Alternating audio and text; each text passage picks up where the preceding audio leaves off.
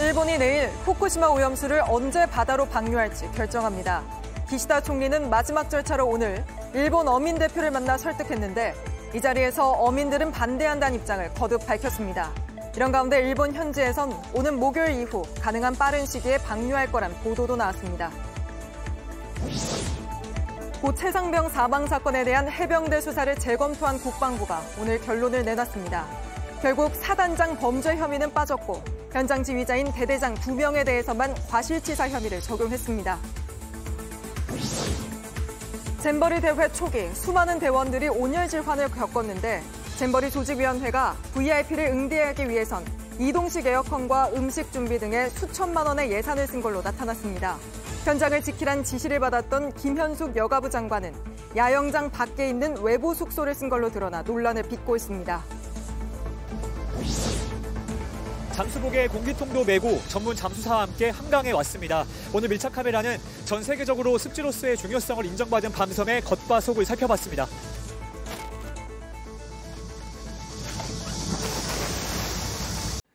시청자 여러분, JTBC 뉴스룸을 시작하겠습니다. 후쿠시마 원전 오염수 방류가 현실이 됩니다. 일본 현지에선 오는 목요일 이후 가능한 빠른 날짜에 방류할 걸로 최종 조율 중이란 보도도 나왔습니다. 일본 언론들이 한미일 정상회의를 후쿠시마 오염수 방류의 마지막 관문으로 예측해 왔는데 정말 그렇게 된 겁니다. 보란 듯 원전을 둘러본 기시다 총리, 오늘은 일본 내 마지막 반대 세력인 어민 대표를 만났습니다. 어민들은 다시 한번 반대 입장을 밝혔지만 이 자리에서도 뭐 생업 보장 등 지원 약속만 한 기시다 총리는 이제 내일 정부 공식 회의를 열어 방류 시점을 못 박습니다. 먼저 도쿄 김현애 특파원 보도 보시고 바로 도쿄로 가보겠습니다. 기시다 후미오 일본 총리가 내일 후쿠시마 오염수 방류 시기를 결정한다고 밝혔습니다. 강요 회의가 예정돼 있는데 거기서 결정될 거란 얘기입니다. 기시다 후미오 총리는 오늘 일본 최대 어민 단체 대표를 만났습니다. 방류 전 마지막 요식 행위로 반대 어민들의 목소리를 듣는 자리를 만든 겁니다. 処分の必要性にご理解をいただきたいとお願いをしてきたところであります。 어민단체는 여전히 반대 입장을 재확인했습니다. 反対であるとそういう立場は堅持するというお話はしました 일본 정부와 도쿄전력은 그동안 관계자 이해 없인 오염수를 처분하지 않겠다고 여러 차례 약속한 바 있습니다. 이 약속에 따르면 여전히 요건이 충족된 게 아닌 셈입니다. 하지만 이제 방류는 현실입니다. 앞서 기시다 총리는 한미일 정상회의에서 돌아온 직후인 어제 후쿠시마 원전을 둘러보는 걸로 최종 절차에 시동을 걸었습니다. 일본 기시다 총리는 24일 이후 오염수 방류를 시작할 것이라고 밝혔습니다. 오염수 방류가 시작되면 논란은 더 커질 전망입니다. 네, 김윤희 특파원, 일본 정부가 뭐 올 여름 방류하겠다고 했습니다만 최근 그 속도가 갑자기 빨라졌다는 분석도 나오던데 그 이유에 대해서는 어떻게 분석합니까? 네, 그동안 일본에선 9월을 넘어갈 수도 있다는 전망도 나왔습니다. 그런데 일본 언론들은 지난 주말 미국 캠프 데이비드에서 열린 한미일 정상회담이 결정적 계기가 아니냐는 분석을 내놓고 있습니다. 기사 총리가 오염수 방류에 대해 한국과 미국의 이해를 얻었다고 판단하고 귀국 직후 바로 후쿠시마 원전을 찾고 또 오늘 어민 대표를 만난 데 이어 내일은 방류 일정을 발표하는 등 속전속결에 나선 거란 분석입니다. 네, 그럼 언제쯤 오염수 방류가 시작될 걸로 예상이 됩니까? 24일 이후라는 보도도 나왔으니까 이번 주 안에도 가능할 수 있습니까? 네, 오염수 방류 시설은 다 준비가 끝난 만큼 날짜만 정해지면 바로 되는데 당장 기시다 총리는 이르면 24일 이후로 최종 조율 중이라고 밝혔습니다. 앞서 후쿠시마 앞바다에서 저인망 어업이 시작되는 시기가 9월 1일부터란 건 9월 1일부터란 걸 감안하면 이번 달 안으로 결정될 거란 전망이 많았습니다. 네, 그동안 일본은 뭐 우리 정부와 협력한다고 했는데 우리 정부의 사전 통보는 했습니까? 네, 제가 취재한 바로는 현재까지 일본 측이 우리 정부의 오염수 방류 시기를 사전 통보하겠다는 공식 발언은 아직까지는 없는 상태입니다. 우리 외교부 측은 방류 시점에 대해 적어도 방류 전에는 통보해 줄 걸로 안다고 전했는데 내일 방류 일정을 공식 결정하기로 한 만큼 사실상 빨라야 몇 시간 전에 사전 통보할 걸로 전망됩니다. 네, 알겠습니다. 여기까지 듣겠습니다. 김현애 특파원이었습니다. 구명 조끼도 없이 실종자 수색에 나섰다 순직한 고 최상병 사건. 국방부가 결국 임성근 해병대 1사단장의 범죄 혐의를 빼고 수사 기록만 경찰에 넘겼습니다. 혐의 적용 대상자 자체도 8명에서 2명으로 줄었습니다. 처음 수사를 맡았던 박정훈 전 수사단장은 사단장 혐의를 빼라는 외압을 받았다고 주장해 왔는데 결과적으로는 그대로 된 셈이라 논란은 이어질 걸로 보입니다. 먼저 오늘 국방부 발표 내용부터 김재현 기자가 보도합니다. 국방부가 최상병 사고 해병대 초동 수사를 재검토한 결과를 공개했습니다. 대대장 2명에게만 과실치사 혐의가 있다고 봤습니다. 상부 지침을 어기고 장병들에게 허리까지 물에 들어가라고 지시했기 때문에 최상병 사망과 직접 인과관계가 있다는 겁니다. 논란이 된 임성근 해병대 1사단장 등 4명은 문제가 식별됐지만 일부 진술이 상반되는 정황도 있다며 혐의 없이 사실관계만 적어 경찰에 보내겠다고 밝혔습니다. 또 현장에 있던 중위와 상사 등 하급 간부 2명은 현장 통제 등의 의무가 없었다며 혐의 대상자에서 제외했습니다. 당초 박정훈 전 수사단장은 사단장을 포함해 8명 전원에 업무상 과실치사 혐의를 적시했습니다. 이종섭 국방부 장관도 이 같은 보고서에 직접 사인을 했지만 다음 날 경찰에 넘기지 말라고 지시하며 논란이 커졌습니다. 하급 장교들 혐의에 대해 추가 검토가 필요했다는 게 국방부 설명입니다. 이 과정에서 박 전 수사단장은 사단장 등의 혐의를 빼라는 등의 외압을 받았다고 주장해 왔습니다. 죄명을 빼라, 혐의 사실을 빼라, 혐의자를 빼라 등 이런 얘기를 하길래 제가 분명히 얘기했습니다. 법무관리관님, 지금 하시는 말씀 저는 외압으로 느낀다. 국방부의 재검토 결과 사단장 등의 혐의가 빠지면서 박 전 단장이 주장한 외압 논란은 이어질 전망입니다. JTBC 김재현입니다. 이번 해병대 수사 외압 논란의 핵심은 사단장 봐주라는 압박이 있었느냐인데 오늘 국방부 발표를 보면 결국 사단장 혐의는 빠졌습니다. 이게 경찰 수사의 가이드라인이 될 거란 우려도 나오는데 국방부 취재하는 김민관 기자가 짚어드리겠습니다. 먼저 오늘 국방부 발표의 핵심 이렇게 정리할 수 있습니다. 당초 박정훈 전 해병대 수사단장이 작성해 보고하고 이종섭 국방장관도 직접 서명한 수사 결과 보고서에서 가장 큰 비중을 차지하는 건 바로 사단장 임성근 1사단장에 대한 혐의 사실이었습니다. 그런데 오늘 국방부 조사본부가 이를 뒤집었습니다. 윗선인 사단장과 여단장 등 4명의 혐의는 불분명하다고 이렇게 판단한 겁니다. 그럼 당장 누구 책임이 가장 크냐를 가려야 하는데 국방부는 대대장 2명의 잘못된 판단 때문에 사고가 벌어졌다 이렇게 결론 지었습니다. 지휘부는 장화 높이까지만 들어가라고 했지만 대대장이 이를 무시하고 허리 높이까지 들어가도록 했다는 겁니다. 그런데 보시는 것처럼 이 당시 최해병이 수중 수색 작업을 벌였던 내성천은 이렇게 수륙 장갑차도 제대로 나아가지 못할 만큼 물살이 강했습니다. 또한 강바닥은 갑자기 쑥 꺼질 만큼 울퉁불퉁했습니다. 이런 상황에서는 도대체 왜 구명조끼도 없이 장병들이 수중 수색 작업에 투입됐느냐 이 부분을 가려내야 합니다. 그리고 저희가 앞서 보도해드렸던 대로 사단장은 수색 작업을 할 때 복장을 통일 철저히 할 것, 이렇게 하의 전투복, 상의 적색, 해병대 체육복을 입을 것, 이렇게 복장에 대한 지침은 내렸지만 안정상 지침, 안전상 지침은 내리지 않은 것으로 확인됐습니다. 그동안 박 대령은 사단장의 혐의를 빼라는 외압을 받았다 이렇게 주장해 왔습니다. 보고서를 경찰에 넘기지 말라는 지시 역시 사단장의 혐의가 들어가 있기 때문에 입장을 밝혔습니다. 하지만 국방부는 그게 아니다. 하급 간부를 지키기 위한 것이지 사단장 봐주기란 취지가 아니었다. 이렇게 답해왔는데 우여곡절 끝에 오늘 국방부가 사단장에 대한 혐의명을 뺀 채 수사 기록을 경찰에 넘기기로 결정한 겁니다. 그리고 이종섭 장관은 국회에서 이렇게 말했습니다. 잘못을 엄중히 처벌해야 하지만 죄 없는 사람을 범죄인으로 만들어서도 안 되는 것이 장관의 책무입니다. 이 발언 자체가 지휘부에 대한 처벌은 과하다는 의견을 장관이 직접 표현한 것이기 때문에 이 발언이 곧 경찰 수사의 가이드라인이 될 수 있다.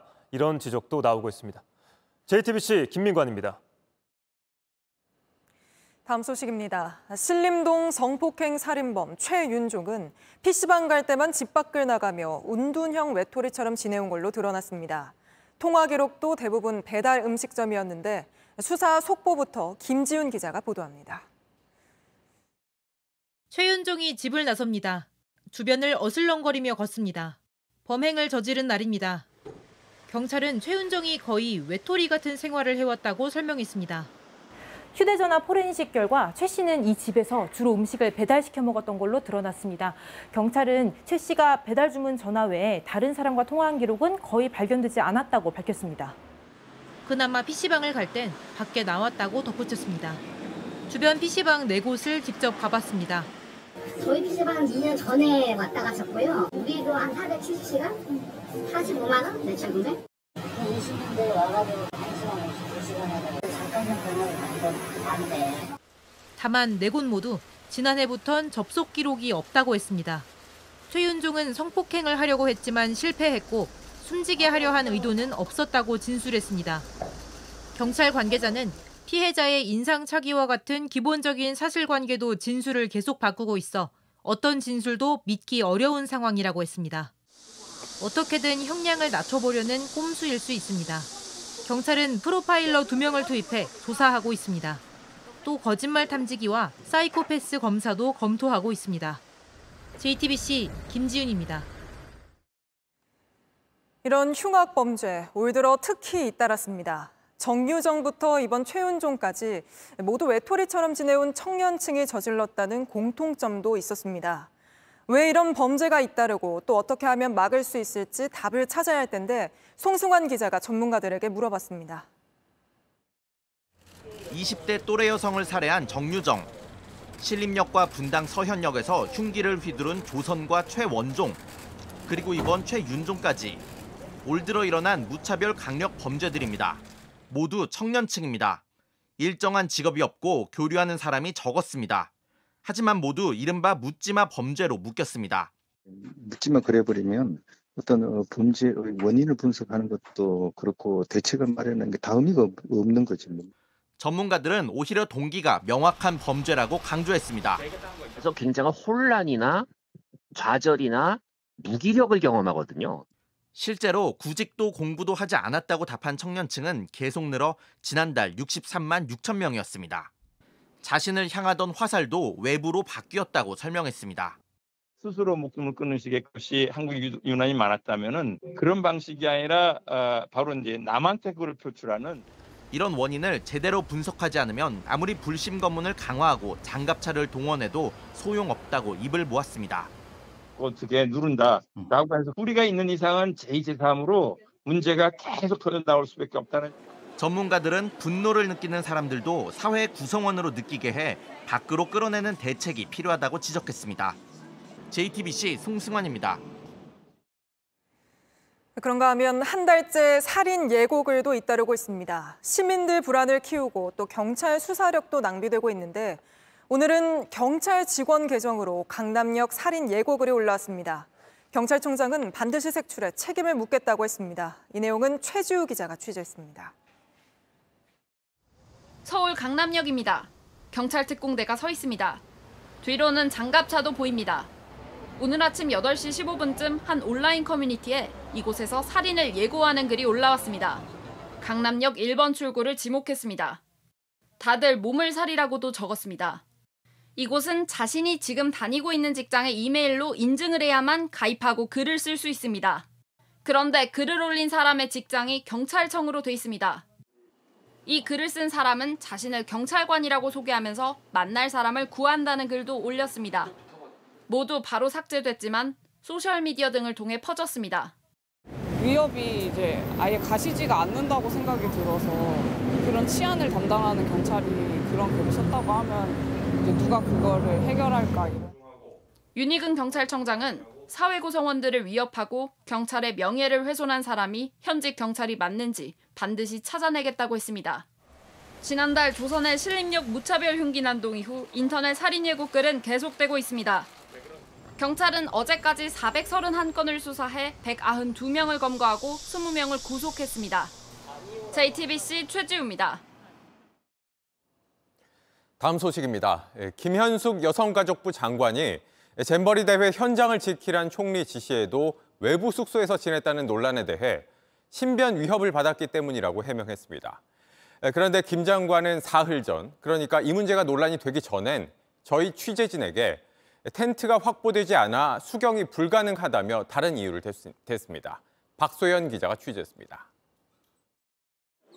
새만금 잼버리 대회에서 폭염으로 온열 환자가 속출했던 지난 3일 한덕수 국무총리는 김현숙 장관에게 총 책임자로서 현장에 머무르며 필요한 모든 조치를 신속하게 시행하라고 지시했습니다. 그런데도 김 장관은 대회 기간 내내 여기 변산반도 생태탐방원에서 묵었습니다. 여기 모든 객실엔 에어컨과 화장실, 샤워 시설 등 모든 시설이 갖춰져 있습니다. 국립공원공단이 운영하는 곳으로 야영지에서 17km가량 떨어져 있습니다. 이 같은 사실이 알려지자 곧바로 논란이 일었습니다. 이상민 행안부 장관과 김관영 전북지사는 밤에도 야영장에서 지낸 것과 대비된다는 것이었습니다.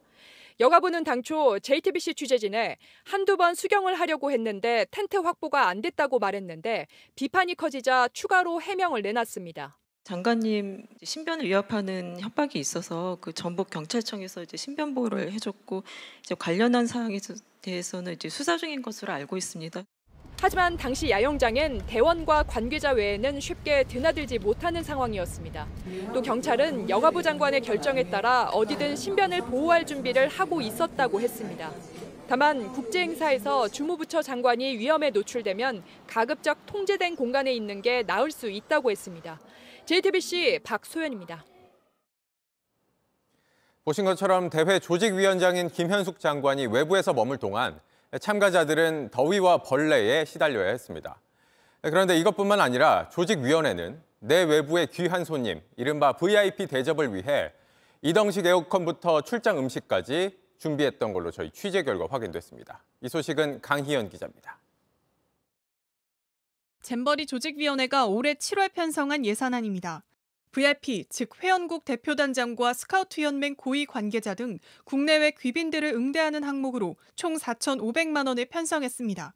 그나마 지난 4월 1차 예산에선 7,200만 원을 쓰겠다고 했다가 일부 삭감한 겁니다.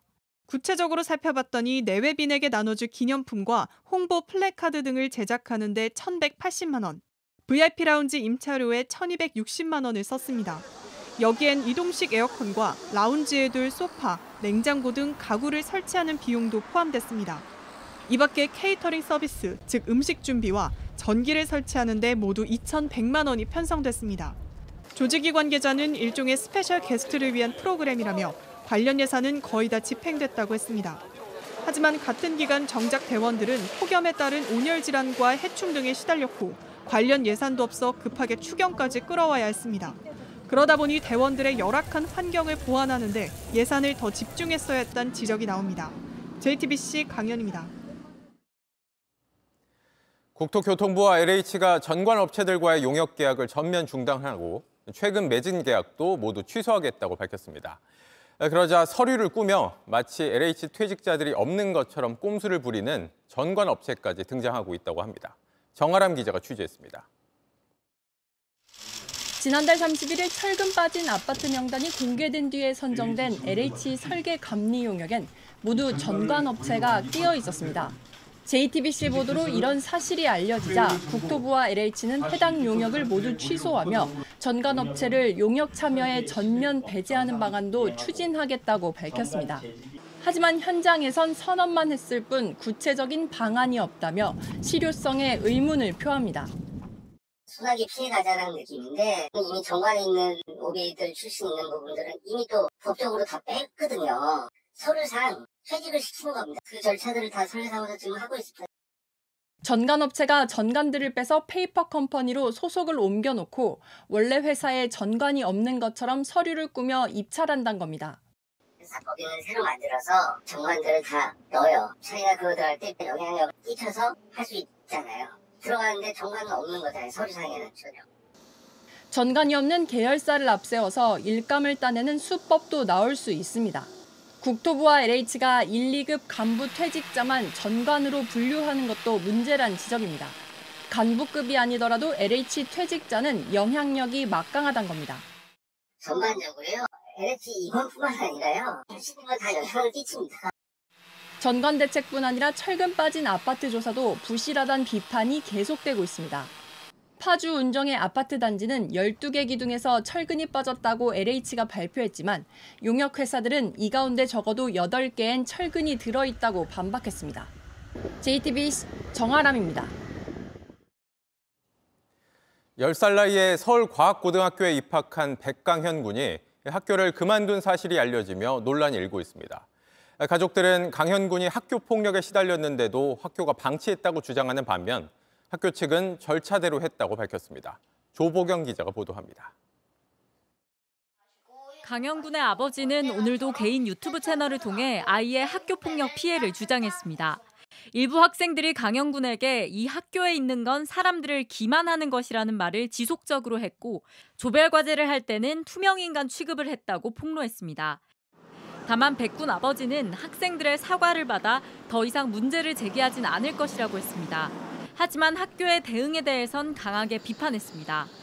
학폭 사안을 학교 측이 제대로 처리하지 않았고 후속 대책도 없었다는 겁니다. 반면 학교 측은 원칙대로 했다는 입장입니다. 선생님은 학폭 처리 신고를 권유했고 폭을 뭐 은폐하거나 이렇게 해서 학교가 더 안 좋은 일이기 때문에 수의 절차에 따라서 진행을 했어요. 이런 가운데 서울과학고 재학생이라고 주장한 한 학생은 한 온라인 커뮤니티에 학교 내 상황을 설명하는 글을 올렸습니다. 대부분 학생이 수시 전형으로 대학 입시를 준비하는데 조별 과제는 매우 중요해 강현군과 함께하는 게 어려웠을 수 있다는 취지입니다. 전문가들은 이번 사안을 두고 정부가 대학 입학 제도와는 다른 방식의 영재 교육을 검토해야 한다고 지적했습니다. 영재학교이긴 하지만 현실적으로는 대학 입시를 또 준비해야 되는 재학 중인 학생들의 입장에서는 당장 대학 입시에 반영되는 평가 결과가 중요하기 때문에 이런 제도적인 결함 때문에 생긴 상황이 아닌가. JTBC 조보경입니다. 한 대학병원 교수가 간호사들에게 폭언을 하고 성추행까지 했다는 주장이 나왔습니다. 그런데도 병원 측의 대응은 엉망이었고 문제의 교수는 잘못한 게 있으면 사과할 수도 있다고만 했습니다. 정인아 기자가 취재했습니다. 대학병원 정형외과 간호사 A씨는 지난해 6월부터 1년 동안 거의 매일 담당 교수의 연구실로 불려갔습니다. 총 쏴서 누굴 죽여야 되나? 방탄복 입고 와. 총 쏘게? 그리고 사지를 찢어야 되나? 이런 식의 이제 단어들을 많이 사용하셨고요. 또 다른 몇몇 간호사들에겐 신체 접촉까지 했습니다. 이미 엑스레이나 이런 게 다 모니터에 컴퓨터 상에 다 있어서 이렇게 거기를 이렇게 찍어서 알려주셔도 되는데 손으로 이제 꼬리뼈 쪽을 이렇게 만지면서 이렇게 문지르시면 이쪽이지 이렇게 얘기를 하셨어요. 병원 고충처리위원회가 두 번 열렸지만 폭언만 인정했습니다. 성추행은 교육 목적으로 세네 번 정도만 이뤄졌다며 수사기관이 아니라 판단이 어렵다고만 했습니다. 그러면서 피해 간호사들의 상담 자료를 동의 없이 교수에게 넘겼고 간호사들에게 부서를 옮기라고까지 했습니다. 병원 측은 교수와 면담을 위해서였다며 의사가 일하는 곳을 바꿀 수 없어 간호사들에게 이동을 권고한 것이라고 설명했습니다. 어, 피해자들이 고충이 적힌 자료를 이미 가해자에게 사전 제공함으로써 지금 현재 피해자들은 굉장한 고통 속에서 어, 정신적인 치료까지 받고 있는 사안입니다. 해당 교수는 고충위원회의 결과를 듣지 못했다며 잘못한 게 있으면 사과할 의향은 있다고 했습니다. 하지만 간호사들은 사과로 끝날 일이 아니라며 곧 경찰에 고소하겠다고 밝혔습니다. JTBC 정인아입니다. 목을 조르는 동료의 헤드록에 숨진 걸로 알려진 20대 남성이 실제로는 노예처럼 지내왔다는 게 JTBC 보도로 새롭게 드러났죠. 저희 취재진이 이 남성이 폭행과 착취에 시달려온 흔적을 추가로 확보했습니다. 특히 하루 이자만 20%에 달하는 부당한 차용증까지 써야 했습니다. 조혜연 기자가 취재했습니다. 지난달 8일 28살 우혁 씨는 김모 씨 등에게 맞아 숨졌습니다. 당초 김 씨 등은 힘겨루기를 하다 벌어진 일이라고 주장했습니다. 하지만 오랜 기간 끔찍한 착취와 상습 폭행에 시달린 정황이 JTBC 보도로 드러났습니다. 취재진은 우혁 씨가 지냈던 합숙소에 가봤습니다. 김 씨가 마련해준 곳입니다. 김 씨에게 1,450만 원을 빌렸다는 차용증이 나왔습니다. 하루 연체 이자만 20%였습니다. 병원 진단서와 약봉투, 얼굴에 멍이 든 사진도 있었습니다. 이거를 왜 찍었을까요? 우혁 씨 이름에 법인 인감도 있었습니다. 합숙소에서 함께 우혁 씨를 때린 공범은 취재진에게 편지를 보냈습니다. 김 씨가 휴대전화를 팔게 한 뒤 고객이 계약을 해지하면 그 손해를 우혁 씨 빚으로 넘겼다고 적었습니다. 우혁 씨가 일주일에 오류기를 맞았다고도 했습니다. 불법적인 사업 얘기가 나왔고 실형을 살면 치킨집을 내주겠다고 했다고도 썼습니다. 우혁 씨가 이사로 돼 있는 법인은 현재 사기에 연루돼 있습니다. 공범은 자신도 공사일을 하고 만 원을 받아온 피해자이기도 하다고 주장했습니다. 김 씨는 살인이 아닌 상해치사로 이번 달 재판에 넘겨졌습니다. 유족은 경제적 착취와 법인 명의 도용도 수사해달라고 했지만 소용없었다고 말합니다. 경찰에다가 얘기를 하셔야 돼요. 탄원서로 그럼 한번 제출해 보는 게 어떻겠느냐 법원에다가. 유족들은 착취와 폭행의 단서, 공범의 증언까지 나오고 있다며 이건 살인이라고 강조했습니다. JTBC 조혜연입니다. 더위가 이어지면서 바다도 펄펄 끓고 있습니다. 수온이 30도 가까이 올라가 남해안 양식장엔 죽은 물고기들이 이렇게 둥둥 떠 있는데 배승주 기자가 현장 취재했습니다. 죽은 물고기가 둥둥 떠다니고 물엔 허연 거품이 일었습니다. 며칠 새 이 양식장에서만 양식어류 수만 마리가 죽었습니다. 바다 수온이 28도를 넘나드는 고수온 현상 때문입니다. 어민들은 한숨 쉽니다. 우럭 같은 경우는 2년, 돔 종류는 3년, 4년을 키우는데 저희로서는 뭐 상품이 이제 폐사가 되면은 상당히 어려움도 많고 힘듭니다. 인근 양식장을 찾아가 봤습니다. 사정은 비슷합니다. 치어 수십만 마리가 떼죽음을 당했습니다. 수온이 올라가도 뾰족한 수가 없습니다. 표면에 사각망이라든지 이런 거를 가지고 대응을 하고 있고 실제로 뭐 저희 사료를 아예 공급을 안 한 게 가장 현실적인 방법입니다. 경남 거제에선 10만 마리, 통영에선 20만 마리 이상 폐사한 것으로 신고됐습니다. 대부분 고수온에 약한 조피 볼락입니다. 이런 상황이 언제까지 이어질지 알 수 없는 게 더 문제입니다. 2차 오염이 이제 예상되니까 저기 본인 그 냉동 창고나 사료 창고라고 있습니다. 거기 임시로 지금 넣어놓은 상태입니다. 태풍이 고수온을 완화시키는데 최근 태풍 카눈이 지나간 이후에도 수온은 계속 올라갔습니다. 9월달 태풍 지나갈 때는 수온을 많이 떨어뜨리는데 8월달은 폭염특보가 내려져 있는 상황에서는 수온이 그렇게 많이 떨어지지는 않습니다. 이달 말까지 폭염과 함께 고수온 현상은 계속 이어집니다. 양식어류 피해는 더 늘 것으로 보이고 어민들 시름은 더 깊어집니다. JTBC 배승주입니다.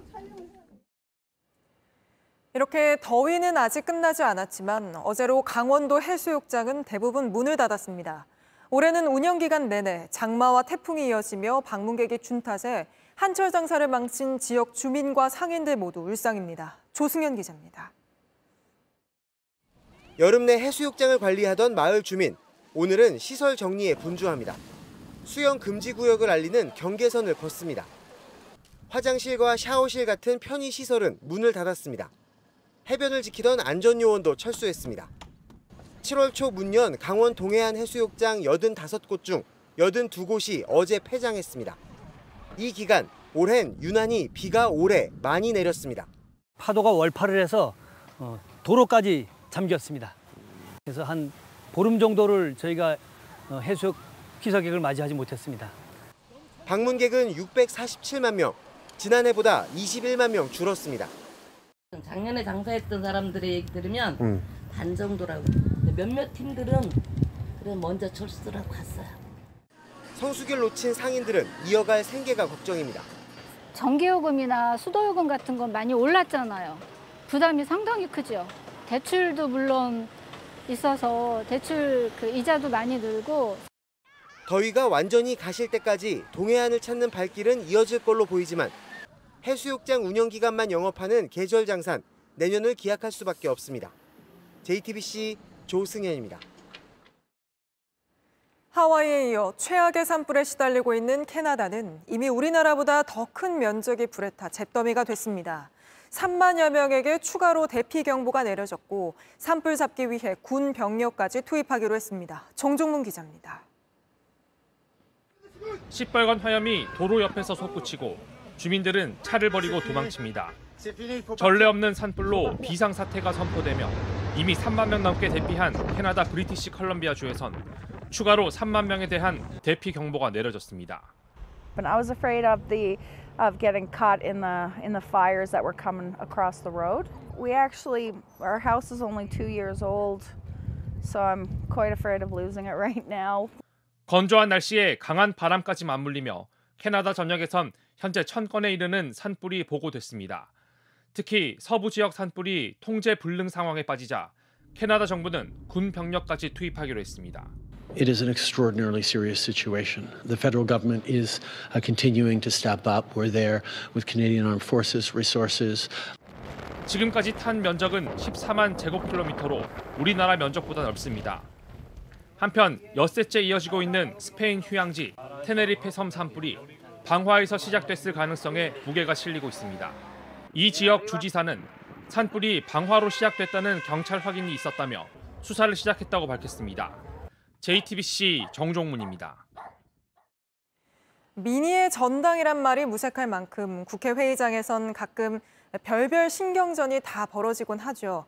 오늘 국회 법사위 회의장에선 국어 사전까지 동원한 치열한 설전이 벌어졌습니다. 모바일 D 이슈로 보시죠.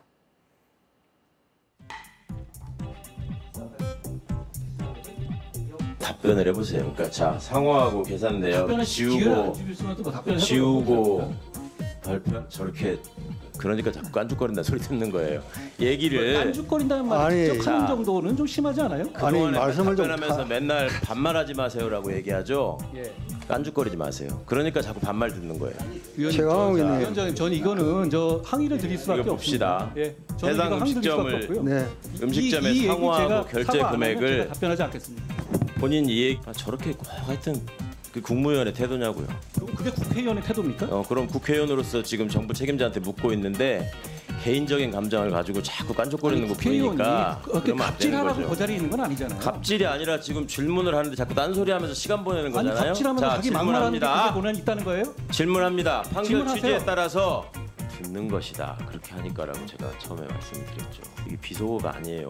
국어사전에 있는 말들이 이거든요.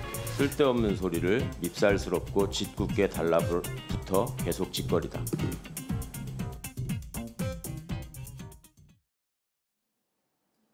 이번엔 경제 이슈 하나 살펴보겠습니다. 우린 없고 미국, 유럽에나 있는 게 팁 문화죠. 그런데 미국에선 요즘 이 팁 때문에 스트레스 받는다는 사람 많다고 합니다. 그동안 10에서 15% 그러니까 만 원짜리 밥 먹으면 천 원에서 천 오백 원 정도 팁으로 줬는데 이게 코로나 지나고 확 올랐습니다. 20%, 25%, 많게는 30%까지 뛰었다고 하네요.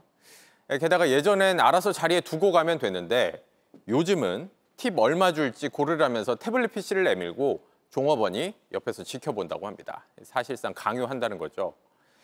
팁 때문에 물가가 오른다는 팁플레이션이란 말까지 등장할 정도입니다.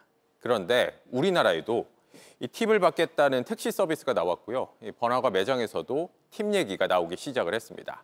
정희윤 기자가 취재했습니다.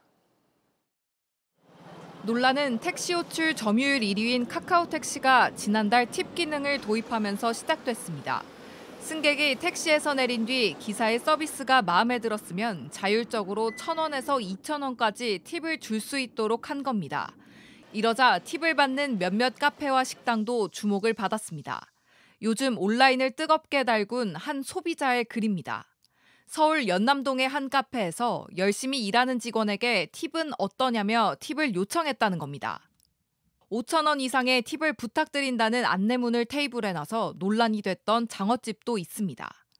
강요가 아니라 자율이라면 거부감은 없단 의견도 있지만 아, 안 하겠습니다로 그냥 받아들이면 되지 비난하고 싶은 마음은 없습니다.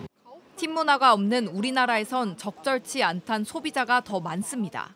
SNS에서 연남동에 팁 요구하는 가게가 생겼다고 해가지고 팁 요구하는 거를 알게 되면은 다음에 올게 하면서 다시 나갈 것 같아요. 열심히 일하는 직원한테는 사장님이 돈을 주시는 게 맞는 것 같고요. 부정적 여론이 커지자 인테리어용으로 체인점마다 팁박스를 놓았던 한 빵집은 오해를 없애기 위해 모두 치웠다고 밝히기도 했습니다. 음식값과 봉사료, 다시 말해 팁이 구분돼 있는 미국과 달리 우리나라는 식품위생법상 음식값에 봉사료가 포함돼 있습니다. 하지만 손님이 원해서 팁을 줄 경우 대가 없는 증여에 해당되기 때문에 법적으로 문제가 되진 않는다는 의견도 있습니다. JTBC 정희윤입니다. 편의점에서 술을 사려는 남성에게 신분증을 보여달라고 요구했더니 갑자기 흉기를 꺼내드는 일이 벌어졌습니다. 경찰 조사 결과 이 남성은 18살 미성년자로 확인됐습니다. 이승환 기자입니다. 한 남성이 전화를 받으며 편의점 안으로 들어옵니다. 냉장고 쪽으로 걸어가 소주병과 맥주캔을 꺼내곤 계산대로 가져갑니다. 어려 보이는 외모에 편의점 주인은 신분증을 보여달라고 합니다. 그냥 대꾸도 안 하고 캔맥주 하나를 들고 나가려고 그러더라고요. 지금 뭐 하는 거냐고 가져오시라고. 그때 그 말 듣고 뒤돌아선 남성. 갑자기 허리춤에 차고 있던 흉기를 꺼냅니다. 칼 보여주면 어떻게 할 건데요? 이러는 거야. 그래서 점주가 그러지 말라고 설득하자 다시 집어넣습니다.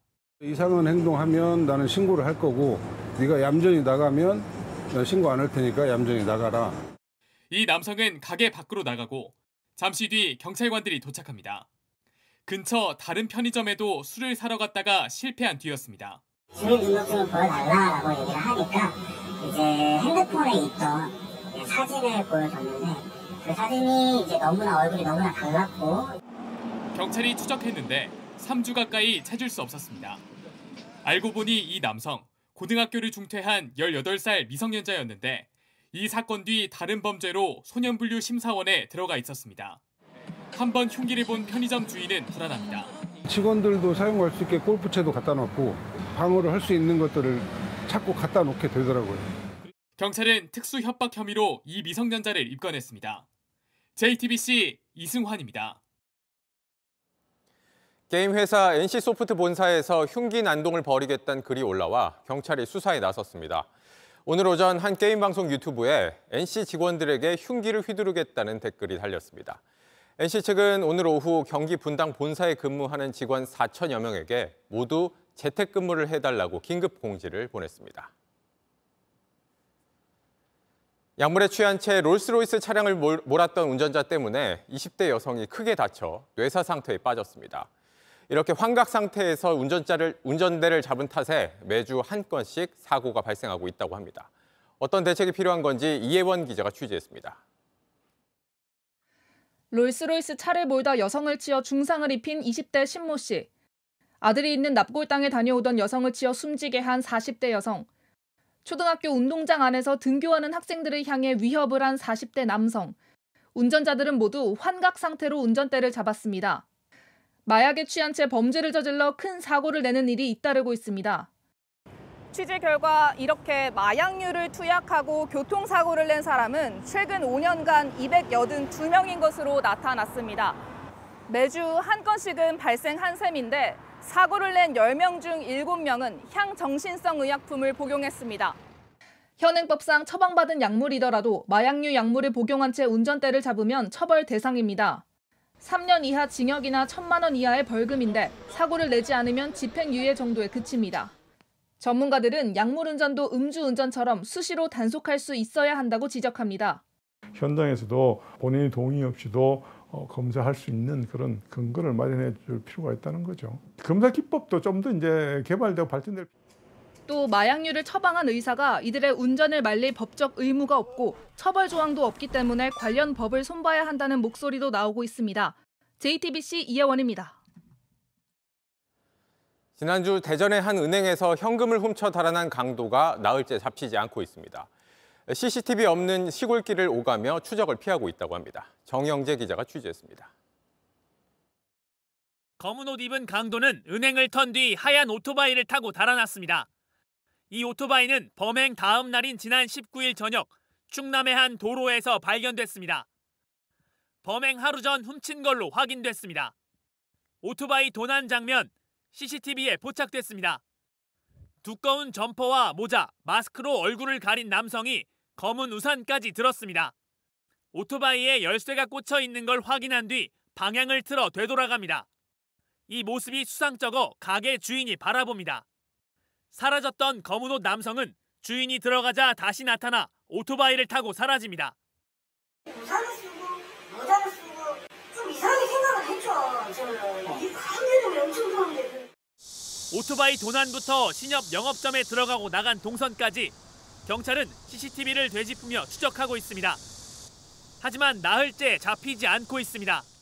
범행에 사용한 소화기는 가지고 나왔고 옷은 갈아입었습니다. 현금 3,900만 원을 담은 가방도 다른 장소에 숨긴 걸로 보입니다. 그러면서 CCTV가 없는 시골과 골목길을 돌면서 대전과 충남 지역을 넘나들고 있습니다. 택시와 대중교통수단을 번갈아 이용하며 추적을 피하고 있습니다. 경찰은 지리와 지역 사정을 잘 아는 인물로 보고 수사망을 좁혀가고 있습니다. JTBC 정영재입니다.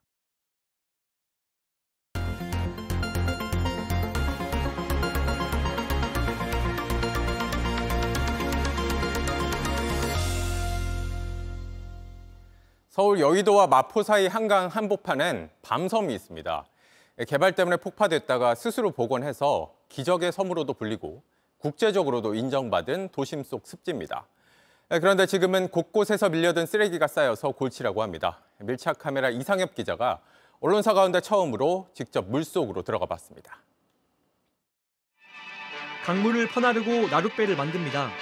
1960년대 주민 400여 명이 살던 서울 밤섬입니다. 그런데 갑자기 이곳에 폭발음이 들립니다. 한강 주변과 여의도를 개발하는 계획에 따라 세층 밤섬이라고 불리우는 이 섬이 아주 없어지게 됩니다. 그로부터 수십 년이 흘렀습니다.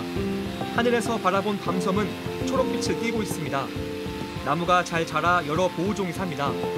개발 때문에 폭파됐지만 스스로 되살아난 겁니다. 2012년엔 습지로서의 중요성도 국제적으로 인정받았습니다. 그런데 지금은 어떤지 취재진이 직접 물속에 들어갔습니다.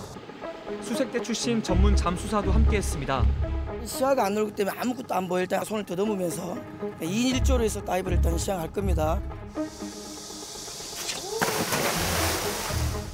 취재진이 촬영한 수중 영상입니다. 앞이 잘 보이지 않습니다. 의자와 배관, 냉장고 뚜껑을 찾았습니다. 나무에 걸린 비닐도 일일이 걷어냅니다. 한 시간 뒤 잠수사들이 한 곳에 모입니다.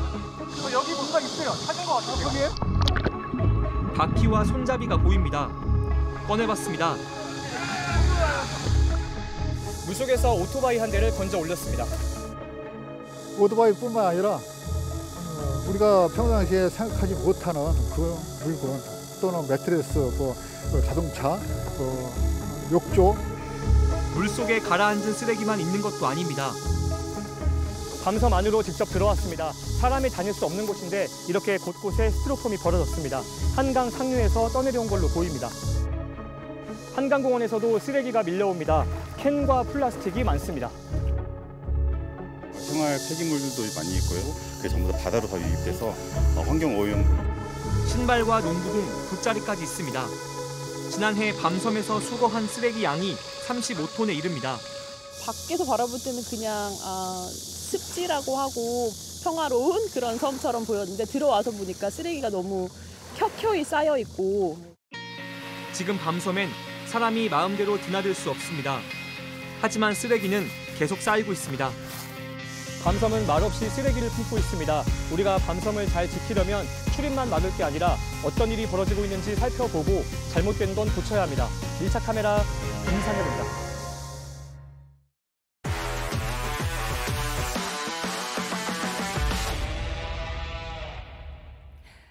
뉴스입니다. 빠른 공이 난무하는 메이저리그에서 류현진이 시속 100km대 공을 앞세워 두 경기 연속 선발승을 따냈습니다. 이 느린 공으로 어떻게 타자들을 돌려세웠을까요? 오선민 기자입니다. 땅볼을 처리하지 못해 허둥대다 안타를 내주고 주자를 잡으려 던진 공마저 악송구가 돼 득점을 자초합니다. 3루수 체프먼의 이딴 실수에도 오히려 엄지를 들어 보이며 다독인 여유는 자신감에서 나왔습니다. 지난 컵스전에서 체인지업으로 승리를 따낸 류현진은 오늘은 느린 커브로 허를 찔렀습니다.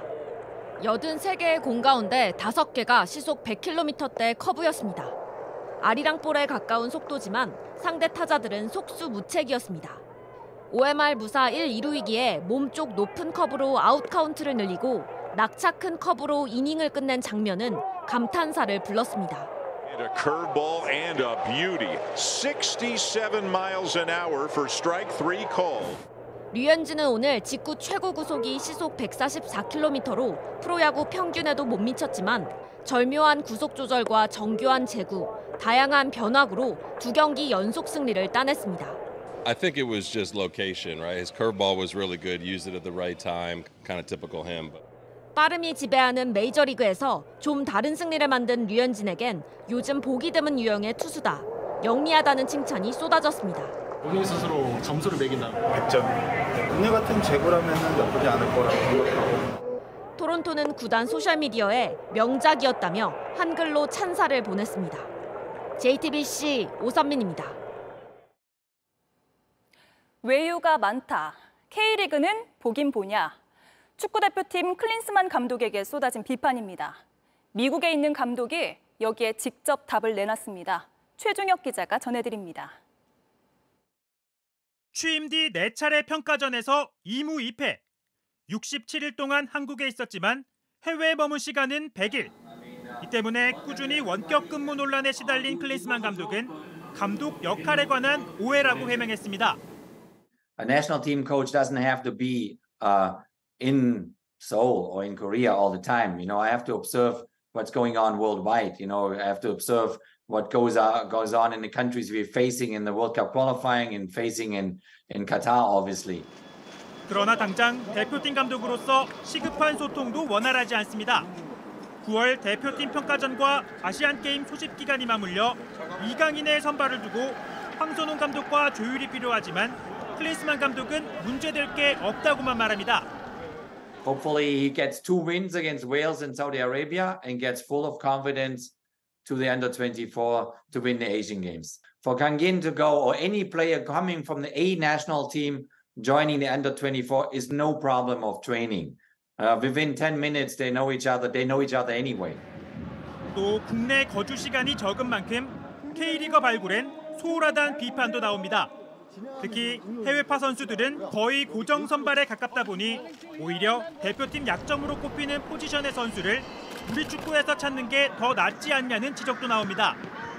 So if there's a player that you know suddenly catches our eyes, and uh, Duri Cha talks a lot to the coaches from all K League, so it's easier in Korean uh, with Michael Kim. 축구 대표팀은 다음 달 초 영국에서 두 차례 평가전을 치르는데 팬들 여론을 고려하면 첫 승이 더 간절한 상황입니다. JTBC 최종혁입니다. 마스터스 결승에서 승리하자 조코비치는 옷을 찢으며 포효했습니다. 3시간 49분이나 이어진 세계 1위와의 대결.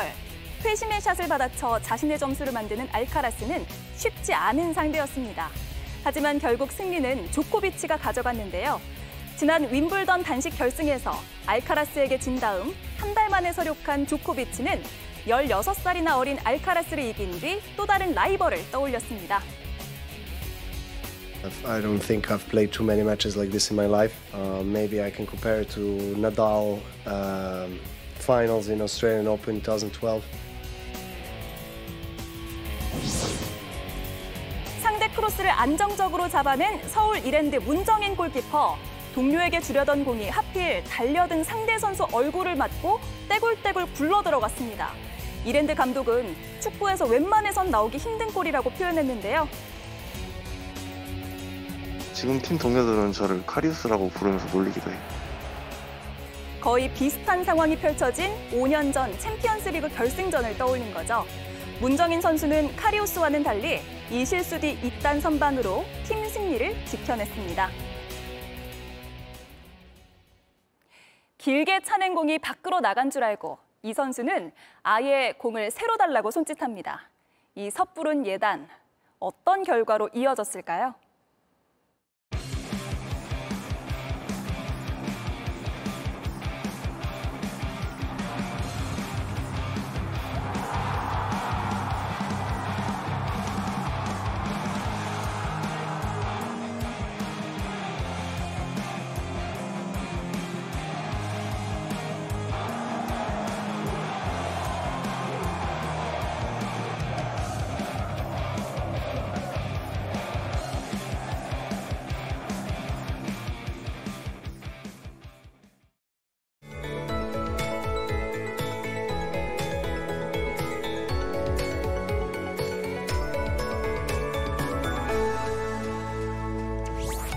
전국의 무더위가 계속되고 있습니다. 전국적으로 폭염특보가 유지되고 있고요. 서울은 오늘 한낮 기온이 33.6도까지 올라 매우 더웠습니다. 이 더위도 더위지만 당분간은 비와 소나기를 모두 조심하셔야겠습니다. 오늘 밤까지 곳곳에 소나기가 쏟아질 텐데요. 특히 강한 소나기가 집중되는 중부 내륙은 최고 60mm의 소나기가 예상되고요. 내일과 모레는 중부와 호남에 비가 집중되겠습니다. 이들 지역에 30에서 80mm의 비가 예상되는 가운데 서울과 경기 남부, 서해안을 따라서는 최고 120mm 이상, 경기 북부는 최고 150mm가 넘는 세찬 비가 쏟아지겠습니다. 소나기와 비가 내리는 지역은 돌풍과 천둥, 번개가 동반되겠고요. 내일은 영남 내륙에 소나기가 지나겠습니다. 내일 서울의 최저 기온 25도, 전주, 부산 26도로 밤사이 열대야 현상이 나타나는 곳 많겠고요. 낮 기온은 서울 29도로 오늘보다 낮겠고 광주는 34도가 예상됩니다. 이번 비는 목요일까지 길게 이어지겠고요. 중부지방은 금요일 오전까지 내릴 수도 있겠습니다. 날씨였습니다. 뉴스룸 저희가 준비한 소식은 여기까지입니다. 네, 시청해주신 여러분 고맙습니다.